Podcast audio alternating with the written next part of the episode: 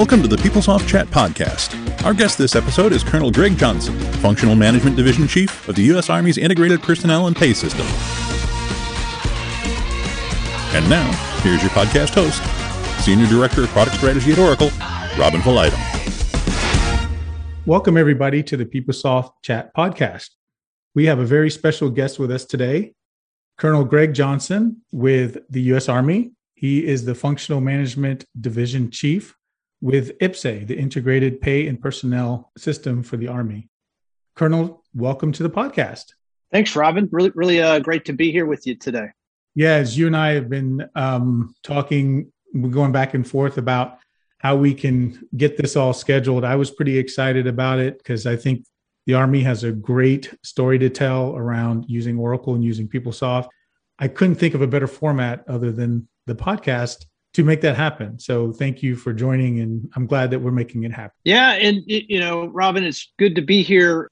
And this really goes back a couple of years, right? As as we've we've known each other for a while now, as the Army's been on a journey for for several years, trying to upgrade its HR and using PeopleSoft and you know IPPS-A in, Army speak. You know, the Integrated Personnel and Pay System Army. That's IPPS-A for us. It's synonymous with PeopleSoft now.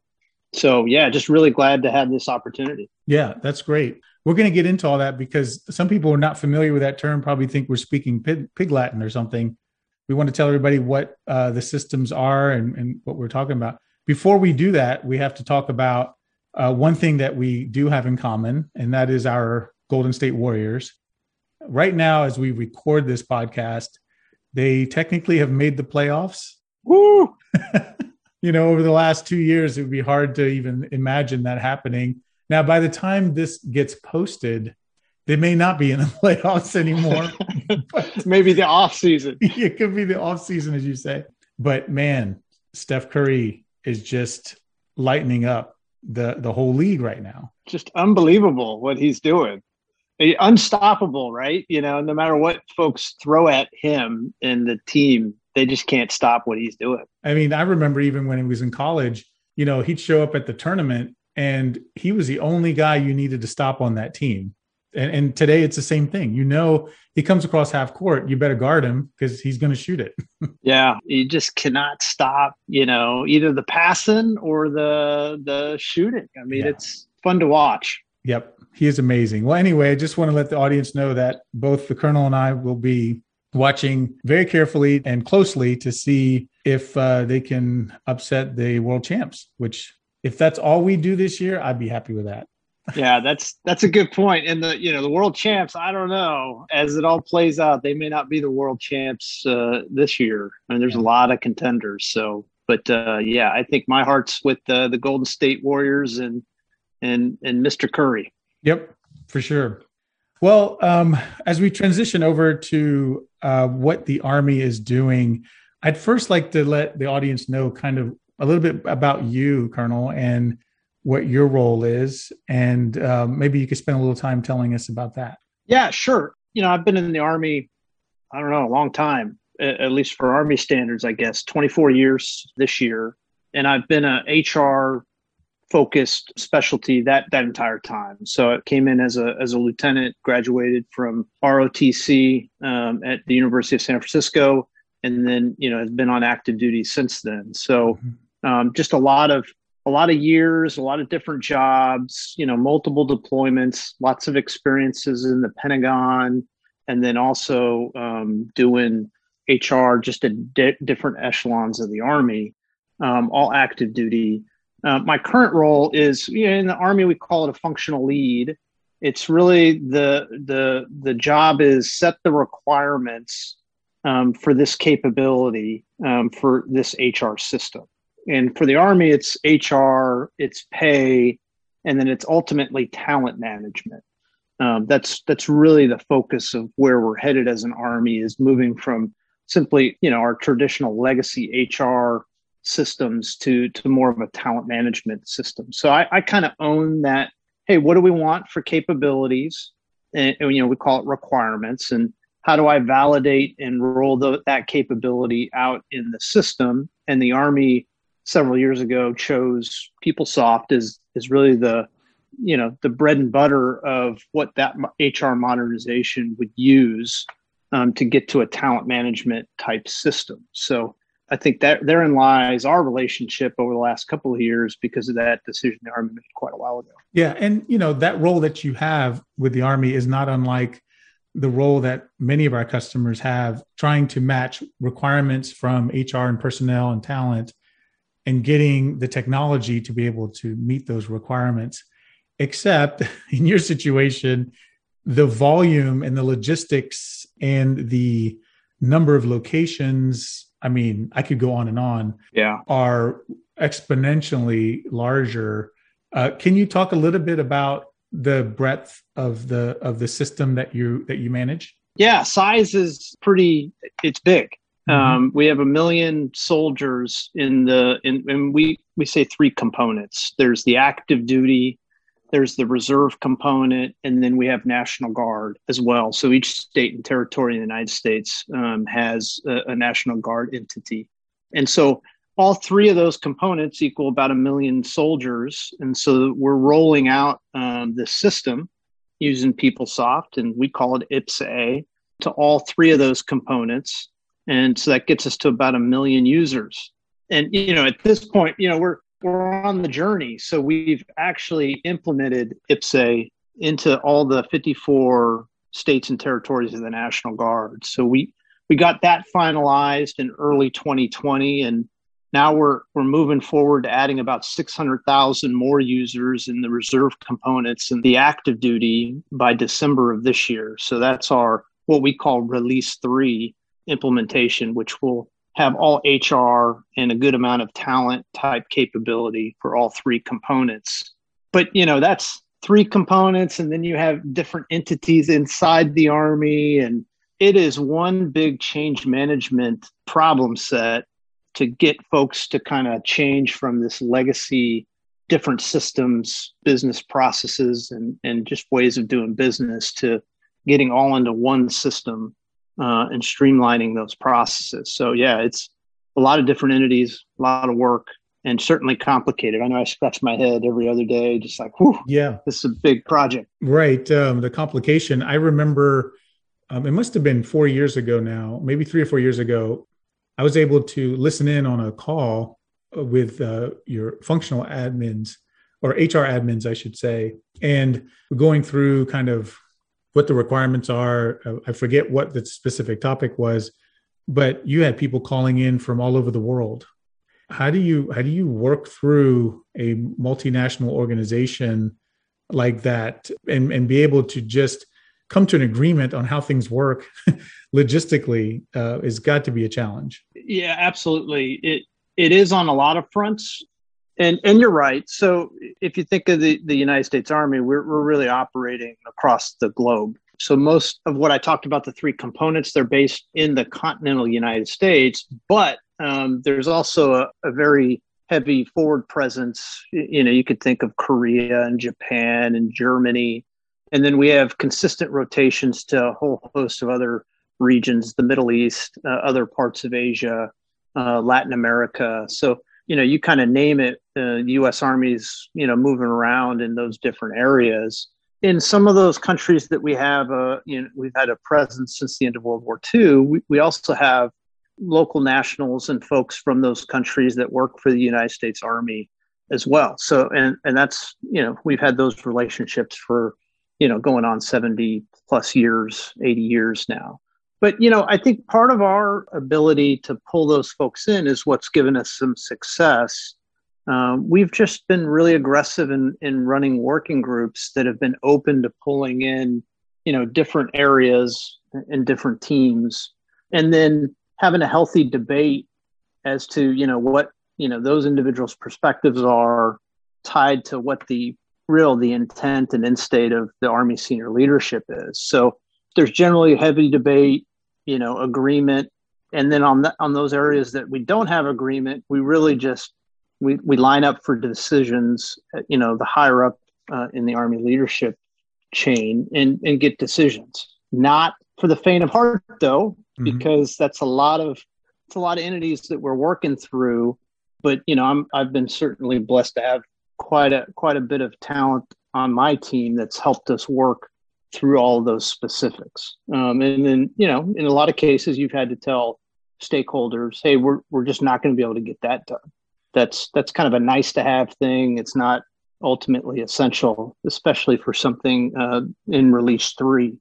And then we we have backlog like most other companies might have, and say, "Hey, we can probably get to that later on as yeah. as we as we go live." All of our customers have to work through that, right? The must haves and the nice to haves, and convincing those that want the nice to have that to wait patiently for it. Um, those are all individual decisions that need to be made every day, and, and yeah. Uh, especially this time when the nature of the world changes around us, we've got to be able to adapt. And sometimes what was important or high priority today is not tomorrow, and we have to be ready for that. Right. Well, Robin, the other thing I would add is is that we've also tried to, you know, go into those discussions about capability and you know use the PeopleSoft product. So let, let's mm-hmm. not customize the PeopleSoft product to then just re-engineer some legacy process that you know is tied back to 1950, and it, it, that's also helped us get through. I think some of the you know whatever loggerhead of disagreement at times. It's like, hey guys, there's and gals, there's this new way of doing it. Let's let the system operate and let's just change our policy or our business process to facilitate that with our release three and other other future releases. Yeah. Sometimes it's not worth going to the mat to continue to do something in the way that you've always done it just because you've always done it that way doesn't mean there's not a better way way to do it but i know that colonel part of your rollout of peoplesoft for the US Army is not just to roll out a system to have a system of record for HR, which we all need, but I know your vision is part of a whole HR modernization effort. Um, and a lot of it has to do from from the it's from the perspective of the soldier. And I wanted you to take some time and maybe talk about what that vision is for HR modernization for the Army. Yeah, sure. Um, I I think Robin, maybe it's it's a good way to also talk about some of the problems because as I've talked to other companies that use your product, you know, some of the problems are the same, and we've learned a lot from some of the other companies that, that have used PeopleSoft. You know, the Army was essentially looking at about 200 personnel and pay systems throughout that three component million person army, and we were really struggling with you know how do you centralize and structure the data in ways that you can you know really learn from it and use it? Track the talents the knowledge skills experiences attributes of soldiers in a better way. And when we looked at those 200 systems you know you would have to rebuild most of them just to, to track some basic you know knowledge and skills. Um, our systems weren't really built to do that and then with that many systems, that many interfaces tied to those systems, all kind of different operating, you know, software packages and, and data structures, we were really at a disadvantage understanding the talent and then being able to manage the talent in the Army. And so our, our senior leaders really looked at this and said, hey, the Army is really about people. You know, the Air Force has has jets and the Navy has ships but the army really has its people. That's what it's known for. That's that's its competitive advantage is our formations that we're able to put into the field. But you know so we should probably focus on understanding the talents of our people better. And so really our senior leaders said hey when we attack that data problem and that system problem let's also transform how we do hr so don't do hr like we were doing it from 1950 on where if you're an infantry captain, that's essentially how you're managed.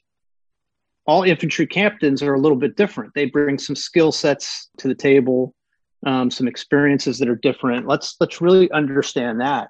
And so, really, we said is let's use PeopleSoft to start to track more of these experiences and talents that individuals have, and let's transform our HR to more of a talent management system moving forward because uh, our senior leaders feel that that's really where we need to position ourselves moving into the middle of this century is really understanding our talents and then being able to use those talents for really hard problems and you know again on the face of it, it, seems like a no brainer, right? Hey, we would let's do this. That makes sense. But our infrastructure really wasn't in a place that we could do that. So um, using PeopleSoft in Army terms, IPPS-A, right, is meant to really transform how we do HR to this talent management process.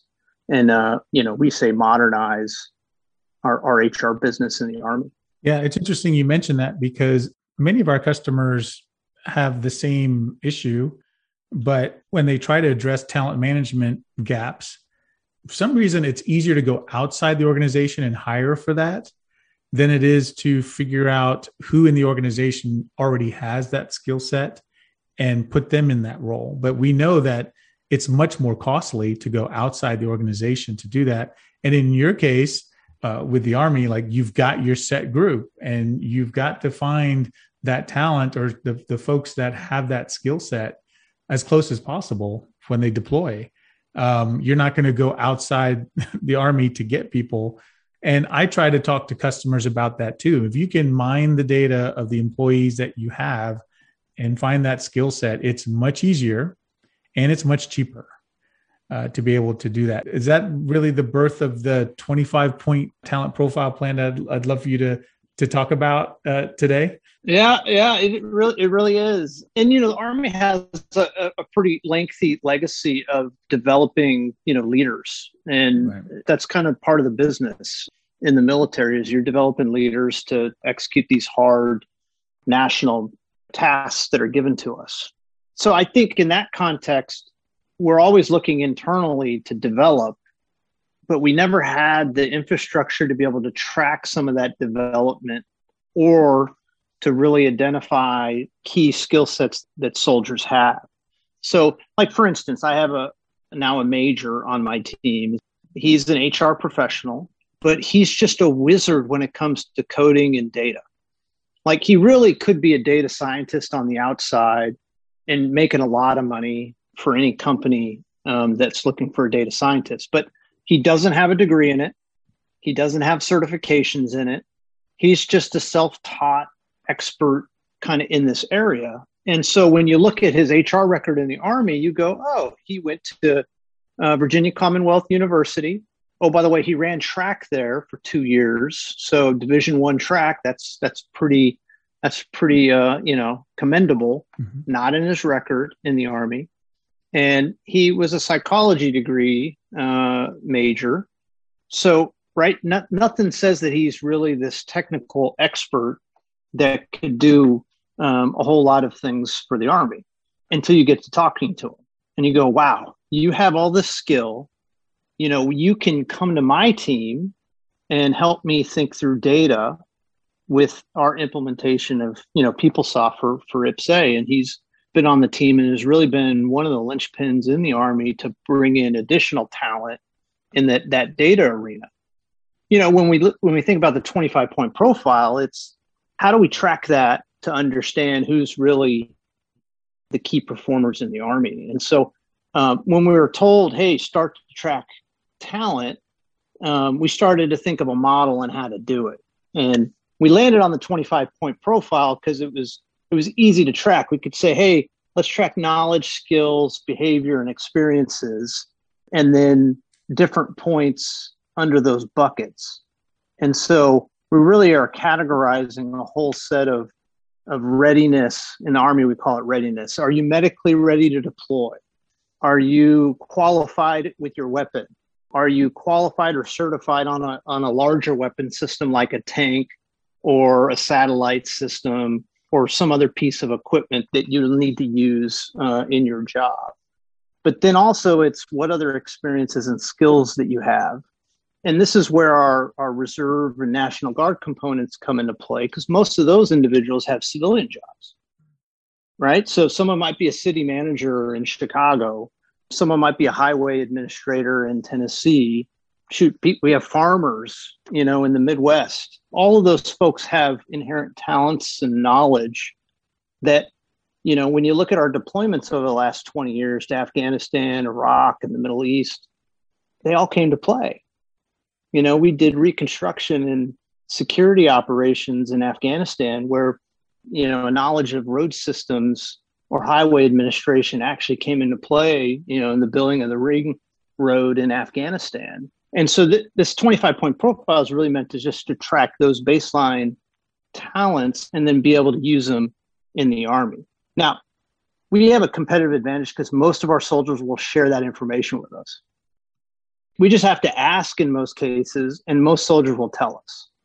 And so this is really at this point a, a really a voluntary, you know, phenomenon going on. As soldiers say, "Yeah, I have this skill set, I have this talent," and then we're using PeopleSoft to then allow folks to self-profess that and then marry that up with their their normal military record which is showing hey they have a certification in that weapon system or or that piece of equipment. And then you have a record of that knowledge skills experience et cetera that we can use in a much more holistic way than we have in the past. Yeah you know i, I think back even just the places that i've worked in my career and i bet every one of those organizations could tell you at a drop of a hat you know where i went to school what I studied in school, when I graduated, maybe even if I know any languages. But all of that kind of stems from when I applied for that job to begin with, right? That's when they capture some of that information. And um, if you think about it, I mean, whatever I did in college, it's it's not really relevant to what I'm doing right now. It's such a it was such a lifetime ago. And wh- when do I get an opportunity to tell anybody, let alone in a system, uh, have it logged in a system, about all the other skills that I've acquired along the way? Right. Whether it's a hobby, like you mentioned with the major on your team, or just uh, an acquired skill that I've just uh, gotten my, myself personally over time that I've done outside of work, which could be helpful to the organization in some way. It's never really captured but it sounds like you have a culture at the army that people will soldiers will voluntarily give you that information. I don't know if that's going to be true across the board with other customers getting their employees to tell them about uh, i have this certain skill that i used to i used to do whatever it is.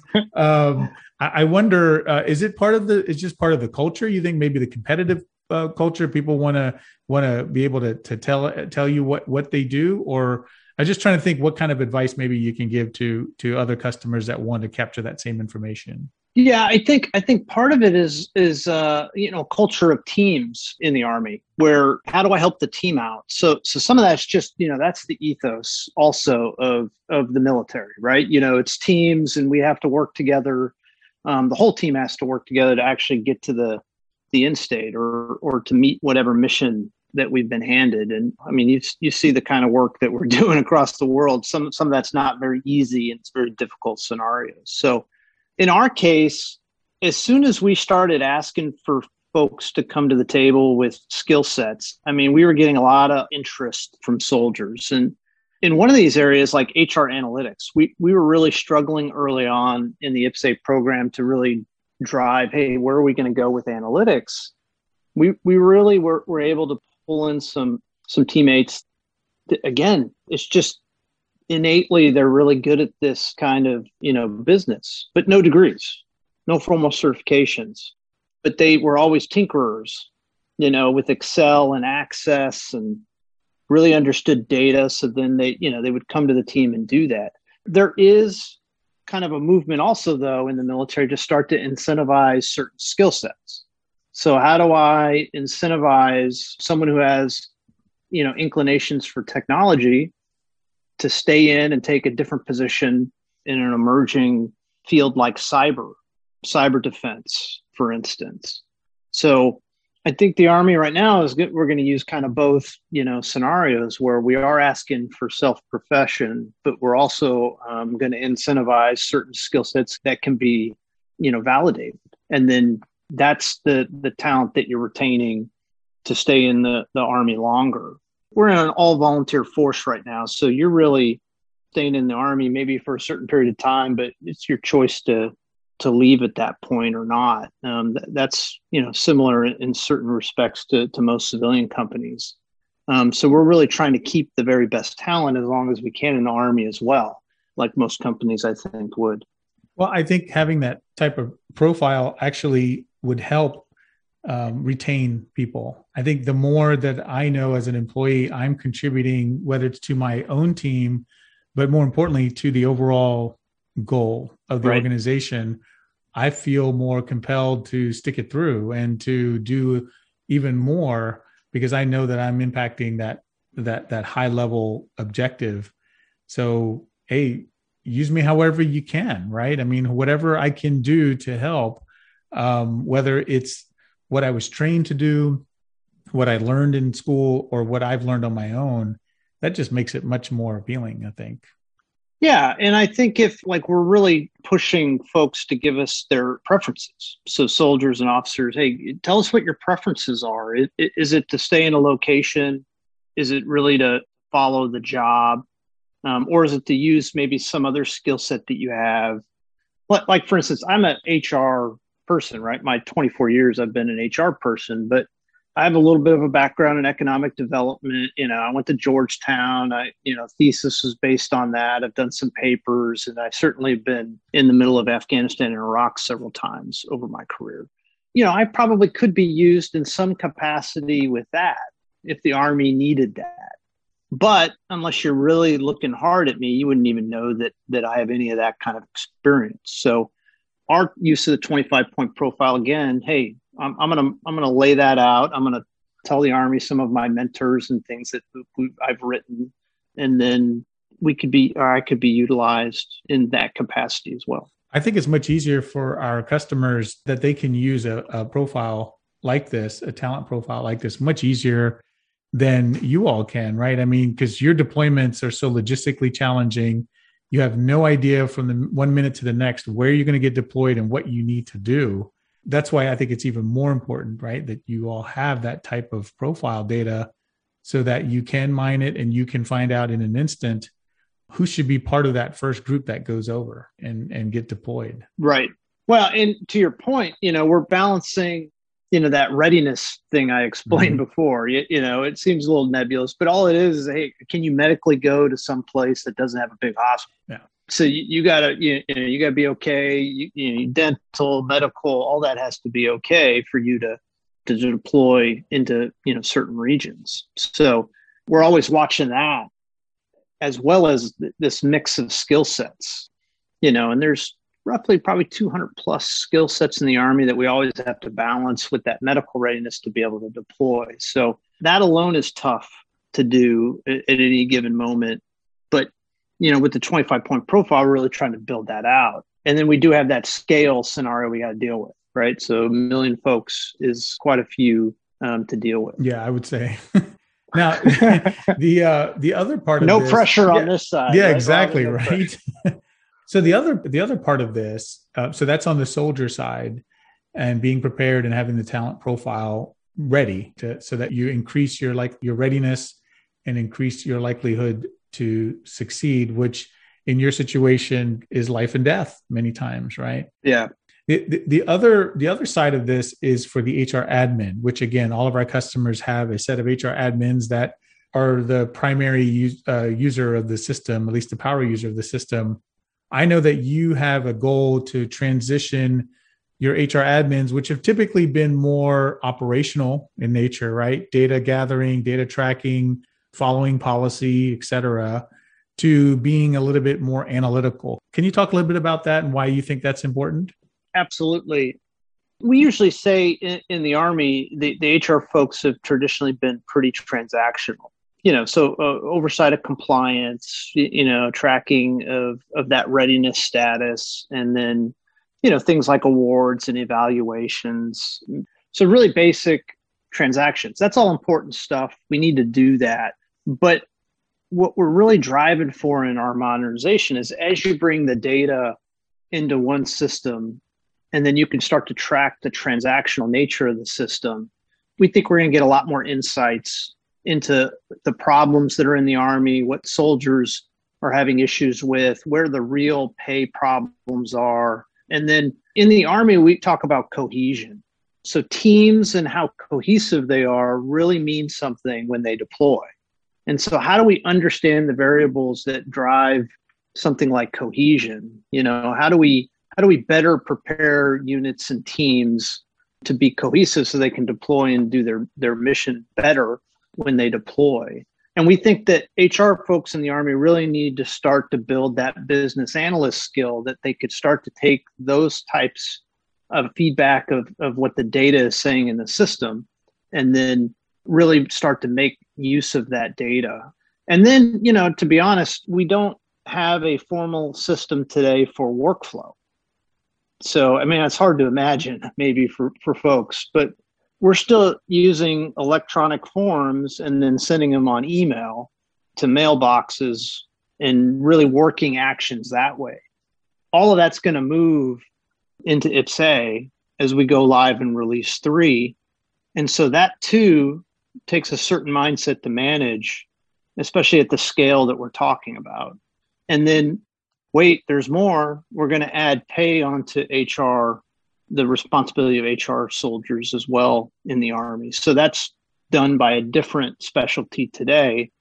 But as we roll out IPPS-A release three, release four, then that also becomes uh, the role of, of that HR specialist. So, or HR admin, as, as you've mentioned. So we think that's really important though to, to kind of build that business analyst skill set so we don't get overwhelmed by the data as we start to go post 21 you know once we get release 3 out. Yeah it's really easy to especially when you look at the volume that you have it's very easy as a hr specialist to just get focused on processing transaction after transaction and not be able to kind of see patterns forming or having enough insight into uh, where issues are maybe maybe forming right? So that we can maybe help with that workload, that workflow, and that workload that that's coming through.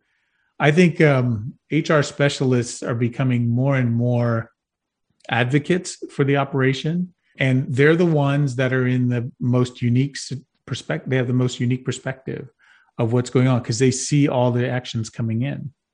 As a manager, um, or you know, in the case of a of a customer site, uh, as a manager or director, um, you don't necessarily know that. You don't know what's going on because you don't see all of that data. You don't see where your talent gaps are. Right. You don't see where maybe you need to hire people or maybe you have too many people. The, that type of stuff is usually seen by someone in HR. And uh, the more analytical they can be and know how to use that data, I think the better. I think you're really onto something there. Well, and I, I like the way that you put it. So in businesses there's business goals. And you know really how do you shape hr to shape decisions that are facilitating you know you getting to the the business goal? Mm-hmm. in, in, the army we don't necessarily have a business goal but we have what's called a commander's intent. So that unit commander says this is what we're trying to get to. So it's like a business goal. It's just not monetary in nature. So we're really trying to train uh, train the HR specialist to help with those patterns and insights to facilitate decisions to get to the commander's intent. And in this case, a lot of it's about how do you match talent with positions in these units and build cohesive teams so you can deploy rapidly. That skill set, it's the same skill set you need. Um, so, hey, I'm looking at who's in my unit, who's deployable, um, when do they when do they move? And then who's coming in behind them? And how do we align that with training? So then you know teams and and, and crews can be certified. Um, so all these things are going on in these army units all the time. And we really need that hr specialist to help you know commanders think through all of those variables. And we, we kind of joke in the army hey tracking a piece of equipment's pretty easy right? You know you get it from the depot it shows up you just have to do some maintenance on it right? It's going to be good you'll be able to take it out to the field. People make you know interesting decisions right? People are a little messy. Life happens life choices all kinds of things impact cohesion in the army. So um, really that hr specialist is meant to help think through those patterns and insights and what I think Robin will end up doing here in the next four to five years is really revolutionize some of the educational training courses that we give to HR specialists to really help build that that skill set. So they'll have, have a lot of training tied to to IPPS-A. This is how IPPS-A operates. This is how it works. But also, here's some some basic business analyst skills that would be helpful in addition to how how would you operate IPPS-A. It sounds like you want them to be more of a partner than an administrator. That makes a, a lot of sense, and I think that bodes well for anybody who has that role. You know, even in in other businesses and other customers uh, because you, if you bring that perspective to the table, you can really help the bottom line of the organization, help them meet whatever that goal is, that corporate goal is, or in your case, what the Army's goal is. I think that it uh, it helps us not have to just do admin and not be the one that says, "Well, you can't can't do this or you can't do that," right? I mean, we don't always want to be that in HR. We want to be able to facilitate and and and add to the bottom line and to really have a seat at the table when it comes to strategic decisions. I think that's what that does. The other thing that's really, I think, at least it excites me. You know, I can be a little nerdy about this, but you know, CRM, for instance. So the, the Army doesn't have a CRM software platform for its HR uh, services right now, and so we'll roll that out with release three. You, you know, it's really training that HR specialist to now use the system in performing, you know, support of soldiers. Before that soldier would have to come in person to an HR office and ask for, you know, help. Maybe my record's wrong or I need to, you know, update something or even, you know, do a leave form, you know, an absence. With CRM, we kind of see our work shifting in a way that, you know, hey, you can do a lot of this stuff virtually now. You know, in the National Guard, we saw a big bonus with having IPPS-A running because HR professionals didn't have to go into the armories to do their work. They could do their work from their homes, support, you know, mobilizations of National Guard soldiers from their homes. Just a big upgrade in capability on on a bunch of fronts. And so we're really excited about that as as we go. So you can maybe uh, eliminate some of the the face-to-face touch points and get a little more efficient with some of that assistance we're given to, to individual soldiers. For those who may not know, just from your deployment to the National Guardsmen, you're one of our larger customers. Once you're rolled out, um, I think you said phase three, when you'll have for all of the soldiers, you're looking at over 1.3 million uh, users in the system. And how, how many admins are you thinking roughly you would have admin users or specialist, I'm sorry, users would you have? For that million, it's it would be over 20,000. 20,000, yeah.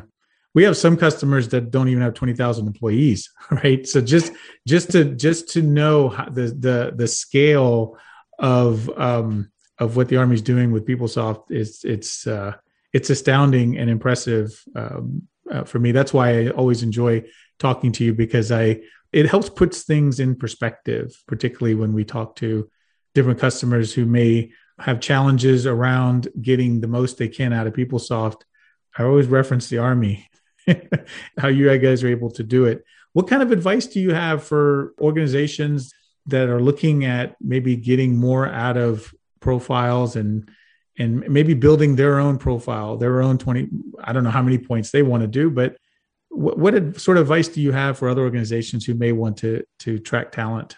You know, we started when I was told we want to make this more of a talent management system, and we really want to track these talents. Then, you know, I really went um, internal to my team and said, "Hey, I think we probably should just start with some working groups and pull in, you know, the smartest people that you can think of, um, and ask."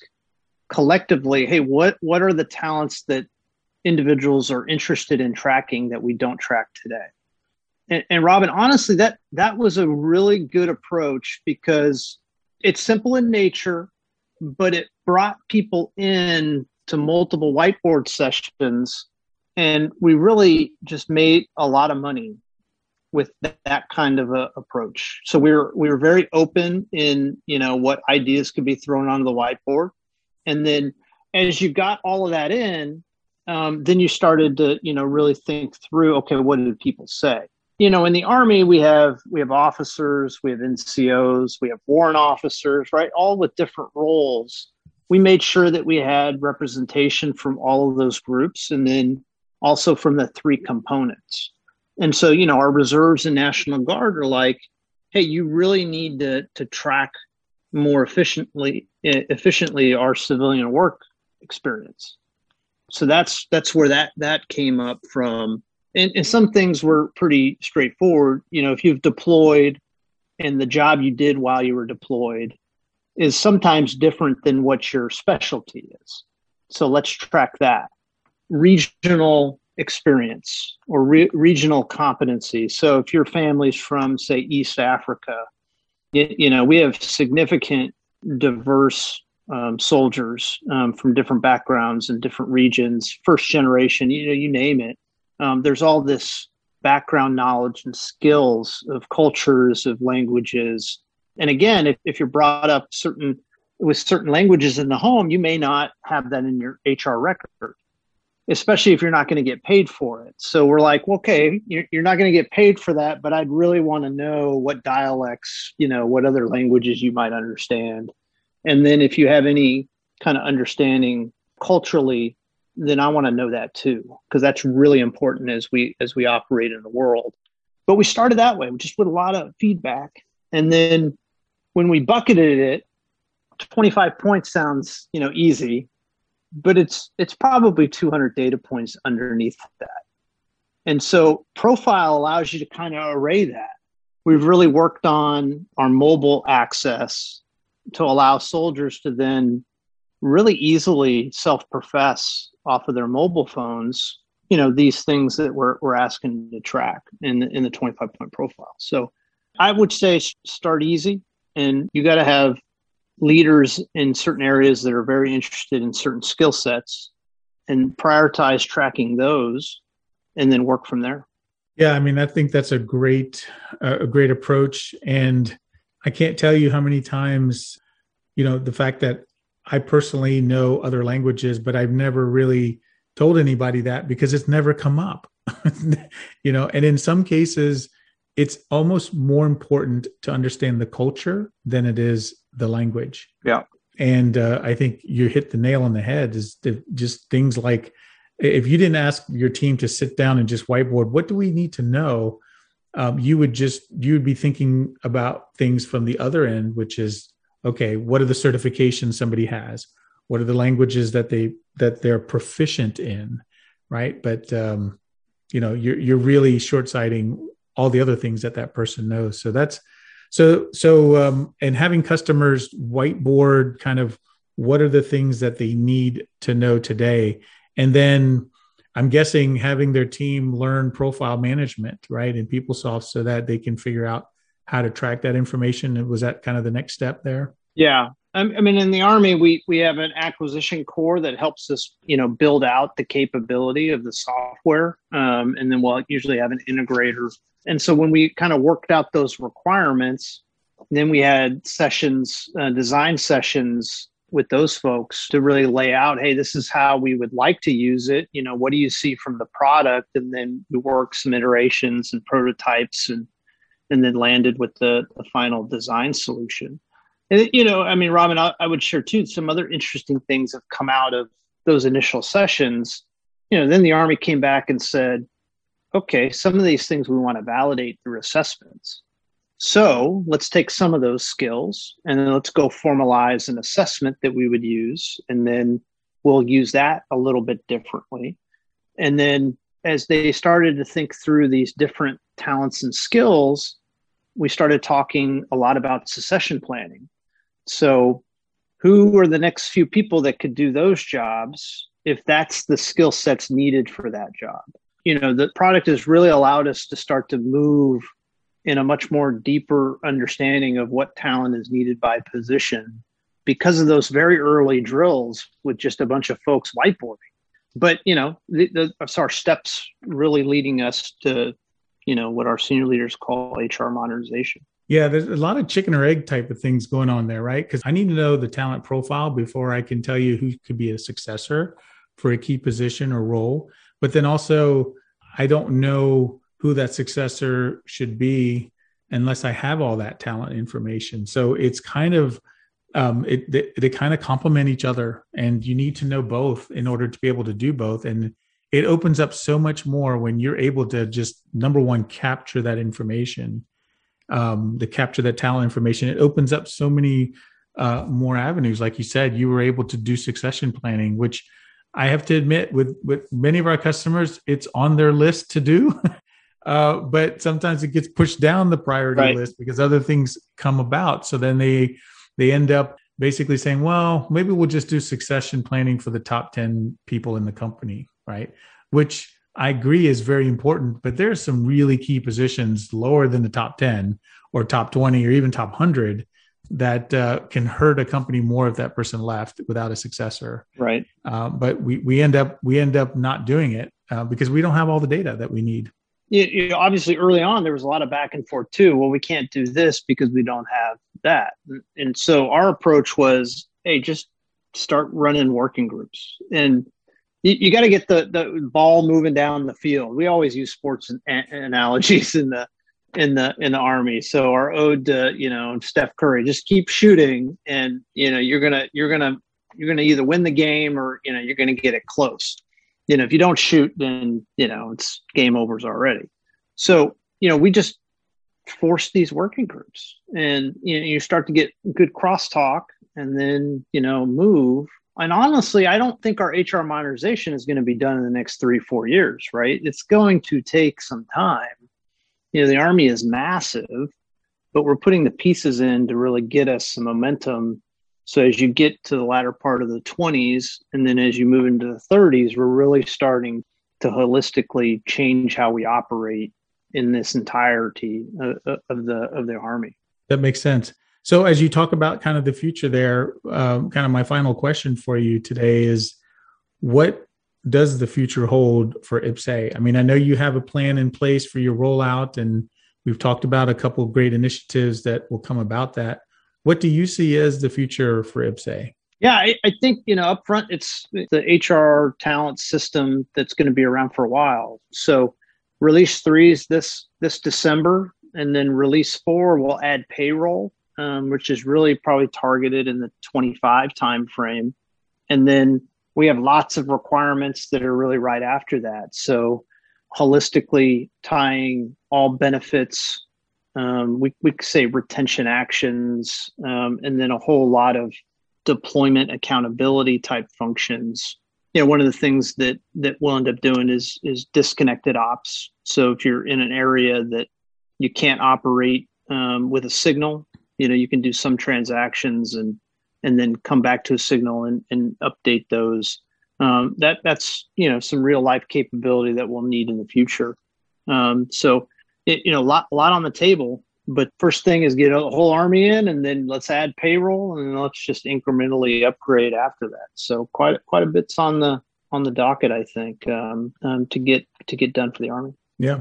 No it sounds like uh, it's going to definitely keep you busy for a long time well, Colonel Johnson, I have to tell you, it's been my absolute pleasure to have you on the podcast. Uh, you're one of my favorite people to talk to. I mean that genuinely. And I always learn something new when I talk to you. So I appreciate you for that. So thank you for taking the time to talk with me today. Thanks, Robin. Appreciate being here. I want to thank everyone for listening and for your support. Don't forget to help spread the word about the PeopleSoft Chat podcast and contact me with your suggestions for future guests and topics. Until then, be well and be safe. Thank you for listening to the PeopleSoft Chat podcast. If you have any feedback or questions, please reach out to Robin at robin.validum at oracle.com.